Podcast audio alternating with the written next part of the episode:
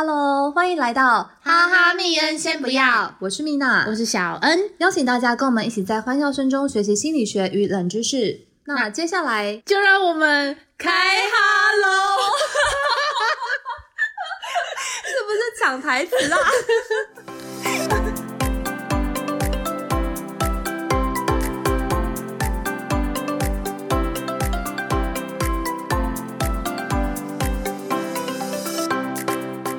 OK，这一集要来跟大家讨论一下消费心理。哇，这个真的是先不要跟钱包过意不去哎，因为年终将至，嗯是这样讲吗？对年终将至，其实不知道大家会不会在年底的时候变得非常容易爱乱花钱。嗯，小恩会吗？小恩会不会在那种双十一啊，或者是那种购物节的时候会狂买狂买？我好像比较还好，我就是平常想要买什么我就会买什么，哦对，所以不会特别限制双十一或者是双十二。嗯嗯，嗯，小恩有在淘宝买过东西吗？有，哦，对，因为我之前有一阵子在大陆，嗯嗯，所以就我也没办法，我也只能用淘宝的买。嗯嗯。嗯，你有买过什么很荒唐？就是你你现在想起来觉得说，哇，我当初怎么会买这个东西？后来我回来台湾之后，再用淘宝买东西，我有买过一个我觉得很扯的，嗯嗯，，对，可是它不是东西扯，它是我寄过来的时候是傻眼，嗯对我是想要我换了新的房间，嗯嗯然后我想要布置一下，所以我买了那种在墙壁上的那种一字形的书架，嗯嗯，对，然后我看了看淘宝的价格，嗯哦，一组大中小这样子，然后它上面写人民币五十块。嗯，嗯，我想说，嗯，这样很合理，人民币五十块，嗯有大中小三块，很合理。很合理，因为这样子台币才多少？两百五。对对对对对，嗯嗯然后我就想说，好，那我就这样定了三组，嗯嗯，对，然后我就为想说什么？你你大中小你你要钉在墙上是吗？对对对对然后就是那种两排对对对，有书架的那种。对，所以它就可以分配，我就可以不同的配置，不同的风格，嗯嗯但是。我就我就下了这个大中小各三组，我想说好，那这样子大组我总共会有九个嗯嗯，这，样子，嗯嗯，嗯，结果后来他寄来的时候我傻眼，他寄来给我二十七个，二十七个哇，对，等于说这是俄罗斯娃娃的概念，就你打开，哎，还有一个，对对对，俄罗斯娃娃开到最小一个，就是他，我我下的那个一组，它就包含了大中小各三组，哇塞，然后五十块人民币。怎么可能？对，所以我就觉得很扯。这个太夸张了。对，啊，因为有人会这样卖吗？呃对我对，因为那个时候寄来就一大，我知道。你要给徐总管，你的徐总管还有林管家，他们那种就可以带伴手礼回家。他们很辛苦，平常要帮你剥虾，管家们。年终送他们一点礼物，所以我我妈就傻眼啦、她说：“你订那么多架子要干嘛？”对，你看妈妈又出现了，对不对？就是徐总管又来，小恩都会用妈妈来替代徐总管。然后呢？就很扯啊，二十七个，嗯嗯嗯，后来就我还是尽量用了，但是还是分送了一点 给其他的总管，太多给其他人，哇！他们说你书架可以直接盖一个房间呢。就是超多。我收到的时候真的傻眼，然后米高说徐总管三班制，三个刚好可以分，好合理，好合理。哇，对啊，就是很扯，就是太便宜了，嗯嗯，怎么会这样哈？对啊，其实我们在买东西的时候啊，嗯在呃花钱上，小恩会觉得你看不到的钱币比较不痛不痒吗？会那你通常在刷卡的时候都没有在管价钱？在刷的当下真的很难，嗯嗯，对，尤其现在那个 Apple Pay 啊，嗯嗯，还是接口啊，嗯嗯对，就是超方便，你根本感受不到钱在流失。哦。嗯，那如果是纸钞呢？你会花的时候比较心痛一点吗？一点点。我抱歉，抱歉，我我 忘了，我忘了你是总裁。就是你可能只有在开支票的时候会心痛，那个什么新台币都不是重点。就是我认为该花的就要花。哦，OK OK OK，、对，因为其实啊，我觉得有时候在花钱的时候啊，有些人他会很不喜欢碰到那个纸钞，你知道吗？啊，对对，因为他们会觉得纸钞很脏。对小恩知道，小恩知道纸钞方面的冷知识吗？对，因为嗯从小我妈就一直跟我说，嗯，纸钞很脏，嗯因为我非常喜欢钱的味道，你喜欢钱的味道？我喜欢新钞的味道。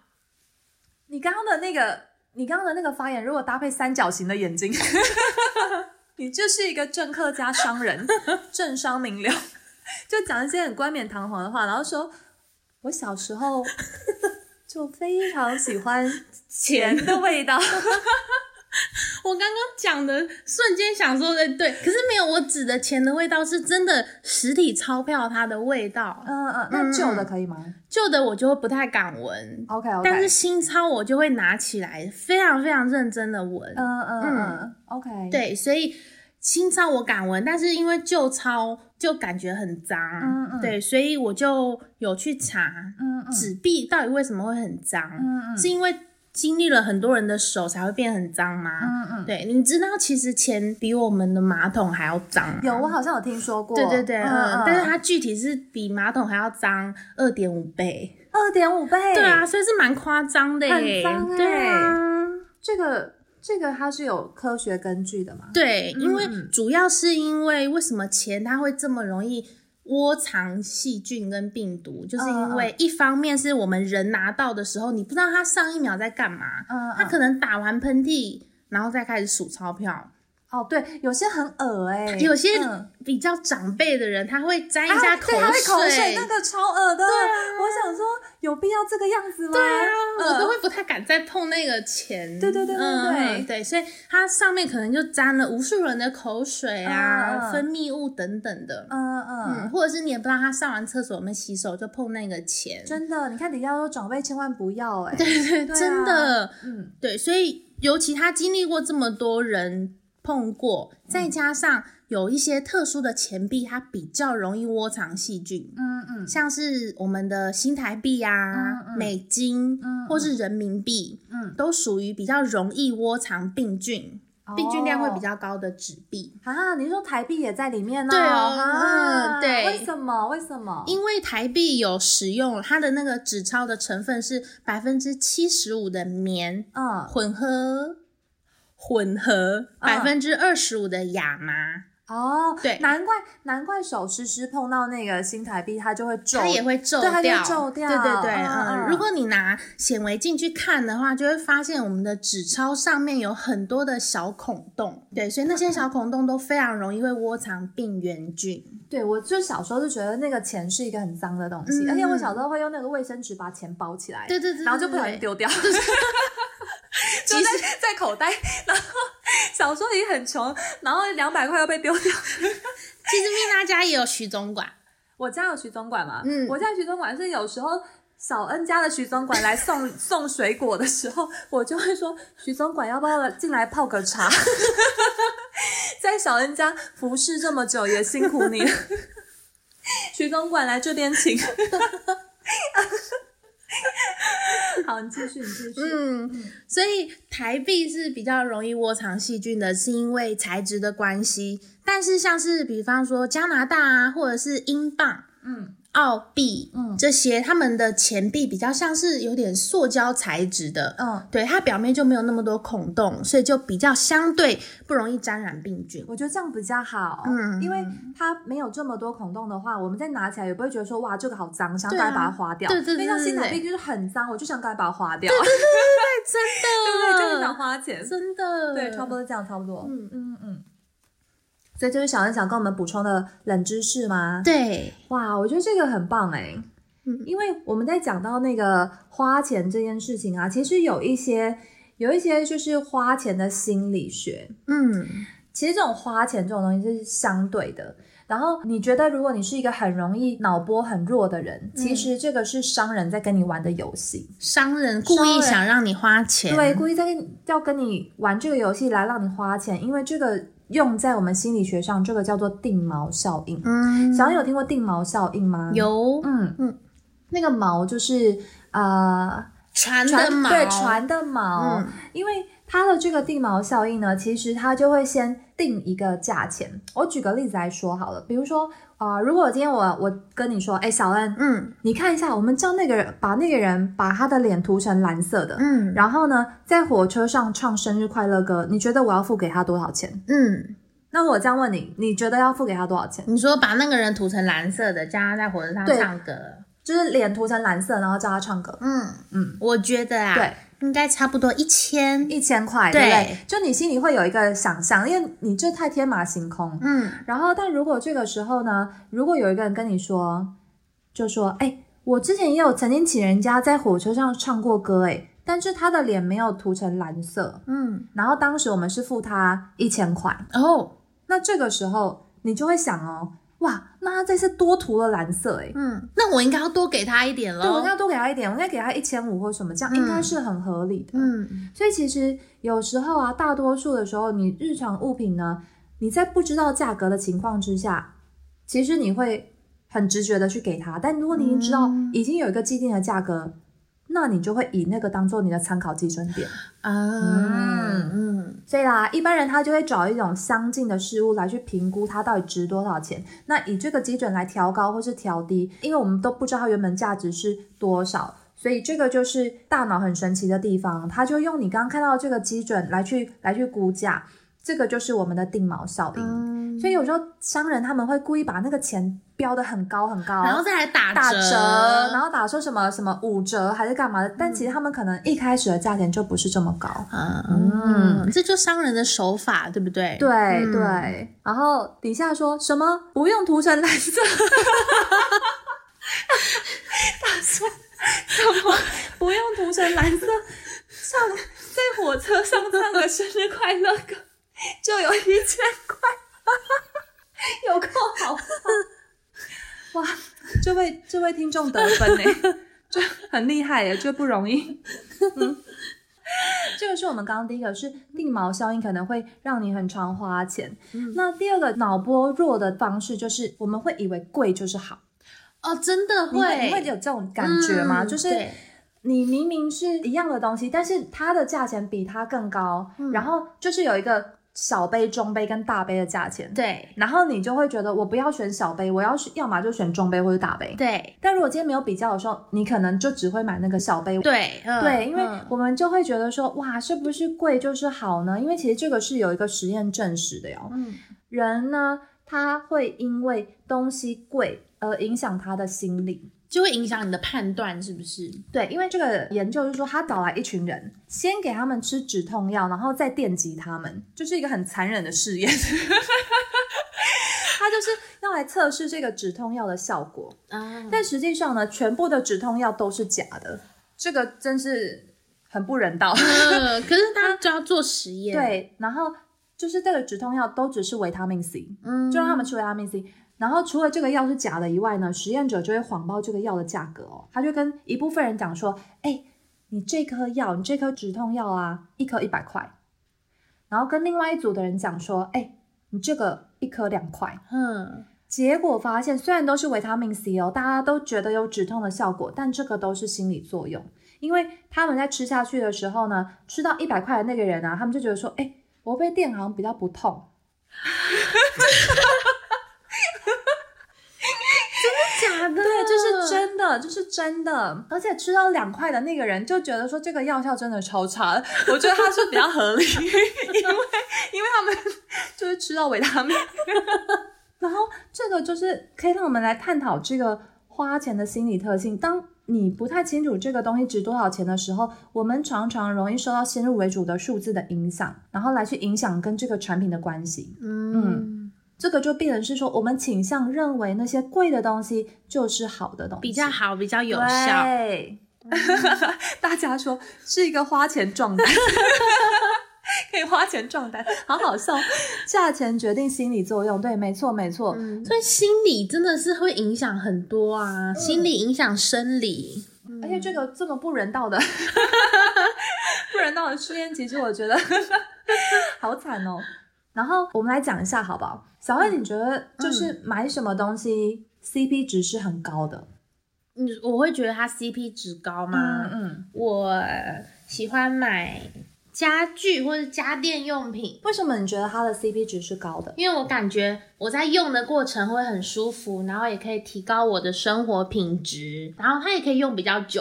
哦，嗯所以它是让你买到一个舒适跟快乐。对，OK，那你嗯就刚好讲到我们今天的重点，嗯，就是呢，我们在说，其实呢，我们真的没有办法用钱买到快乐，但也不是这么说，因为我们有发现几种花钱的方式是比买奢侈品还要快乐的啊，因为我我记得小恩你是一个不爱买奢侈品的人，对啊，就是因为你的钱都是在满汉全席，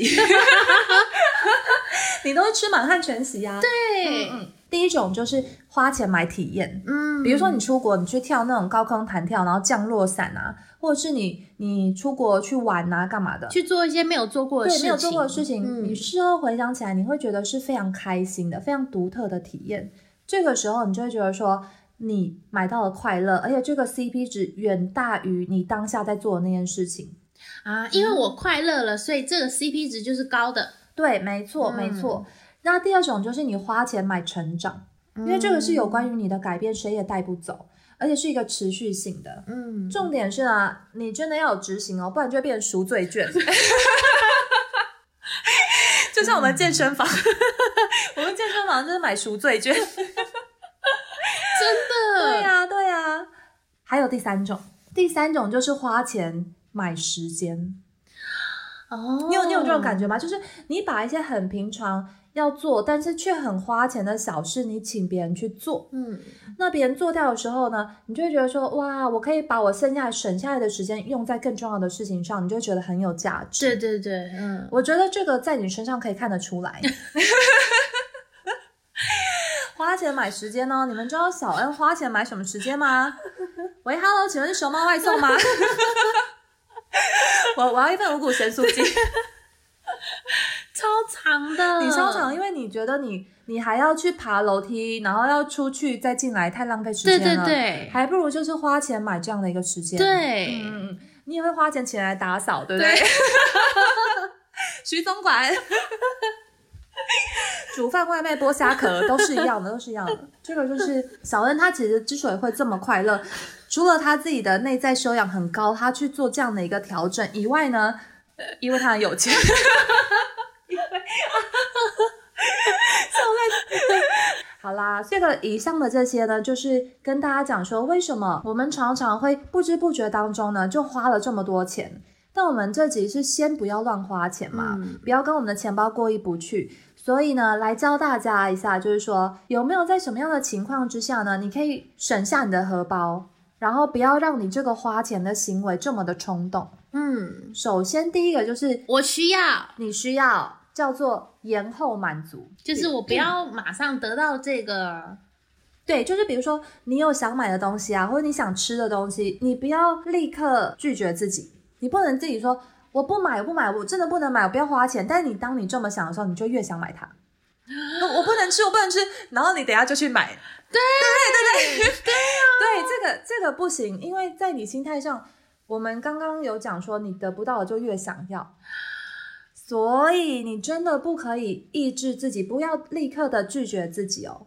这个时候你只要延后它就好。怎么做？我们来看一下。好，好，就是因为你不能立刻拒绝自己，比较好的策略是说呢，你可以跟自己说，嗯，我可以买哦，我可以买这个东西，但是我一定要过一段时间再买。比如说，呃，我要吃这个咸酥鸡的话，我一定要看到我这个礼拜的体重瘦下来零点五公斤，我就可以吃。哦，原来是对这样，对，你就不要制止自己不能吃，但一旦制止自己，你可能那一周都会吃咸酥鸡。真对的，对对，嗯嗯嗯，所以这个是比较好的策略。比如说你在百货公司看到一件非常非常喜欢的衣服，你觉得不买很可惜，然后看到标签又好贵，你就会说好啦，那我下次再买，不要现在买，或者是等打折的时候再来买。嗯，那你这样跟自己讲的时候呢，其实过一段时间，你这个欲望就消失了。然后可能就会不买了，对，因为那个欲望就是当下，你当下你要去满足那个欲望，所以你不能够去中断，你只能去延后它。嗯，所以这样的延后不算是中断吗？这个延后就是让他先别急着吃棉花糖，让他晚一点再吃那个棉花糖。嗯，嗯，忍耐的力量。像是我礼拜二的时候在听你的 DJ 台啊，嗯我就从晚餐时间我就告诉我自己，不行不行，我就专心的听蜜娜台就好了，我不能因为想要跟大家一起同乐，我就买五谷咸酥鸡。等一下，你就算有没有五谷咸酥鸡，你都还在跟大家同乐啊。这这跟五谷咸酥鸡有什么差别？但我就感觉就是，你就算不吃宵夜，你还是可以打字跟大家同乐。但我就感觉边吃，就这个是一件很快乐的事情，嗯。所以我从八点的时候一直在想说，嗯，不要好了，不要吃好了，不要吃这样子，对。然后一直一直忍到你开台了，嗯嗯我决定，因为太开心了，我想说，我决定顺从我自己的欲望，嗯嗯，哦，所以你当下先抑制自己，对不对？，对，你当你我跟你讲，一旦有这个心情出现的时候，嗯，那完蛋，对，这个完蛋。我跟你说，我们有一集的 podcast 是在讲说不可以爱上不该爱的人。小恩那集完全没有作用，因为他把他那个他把他那个神经转移到 食食物，你没有办法听到这样的一个句子，是说你不准吃这个食物，你一旦有不准吃，你就会更想吃它。啊，哇，原来是原这样，来原来你那组神经在接在食物上、接在欸，食物上你，是在一个很无害的事情，你不会被伤害。哇，你好棒哦！你怎么这么棒啊？好啦，所以这个就是我们的延后满足喽。那第二件事情，我觉得，呃，我觉得因人而异啦，因为这个我自己是没有在做的。嗯那小恩你可以参考看看。好，嗯，就是我们的记账。嗯，因为其实有些人他们会把自己花了一笔一笔钱去记下来，然后现在手机有很多那种记账的 app 啊，大家就会去真的去记账。嗯，那因为有些人呢，他们开始记账的时候，他们就觉得哇，好麻烦，好懒惰、哦，所以他们就会觉得说我付钱多付一次，我就要多记账一次，嗯，所以他们就想说算了，那干脆不花钱。真的真的吗？你觉得没差是吧？你想说哦，拜托，现在还记什么账啊？我全部都是信用卡，好不好？都是徐总管，徐总管到底要出来几次？对，所以其实记账的话，也可以帮助大家去记得这种付钱当时的痛苦，嗯，因为就是有有一个说法，就是说你可以在你的钱包里面放比较大张的钱。比如说你放一千块，你就会不想把它花掉。但如果你里面有一张一张的，一百块有五张，你就比较容易你就比较容易。花掉。对，那比如说像我，我可能要买个二十五块的东西，然后我就发现说哇，只有一千块，我就算了不要就不买了。所以这这几个都是都是我们可以啊、呃省钱的方式。嗯，不要被商人骗了，然后呢，也不要被他们的那种行销手法，对行销手法，还有那种脑波，比如说贵就是好啊什么之类的这样的一个心态所欺骗了。嗯，对，没错。好啦，那这个呢，就是我们今天想跟大家分享的心理学与冷知识喽。OK，那今天的节目就到这边为止喽。如果喜欢我们的频道，或者对我们节目内容有任何想法，都欢迎在底下留言让我们知道喽。我是蜜娜，我是小恩。大家拜拜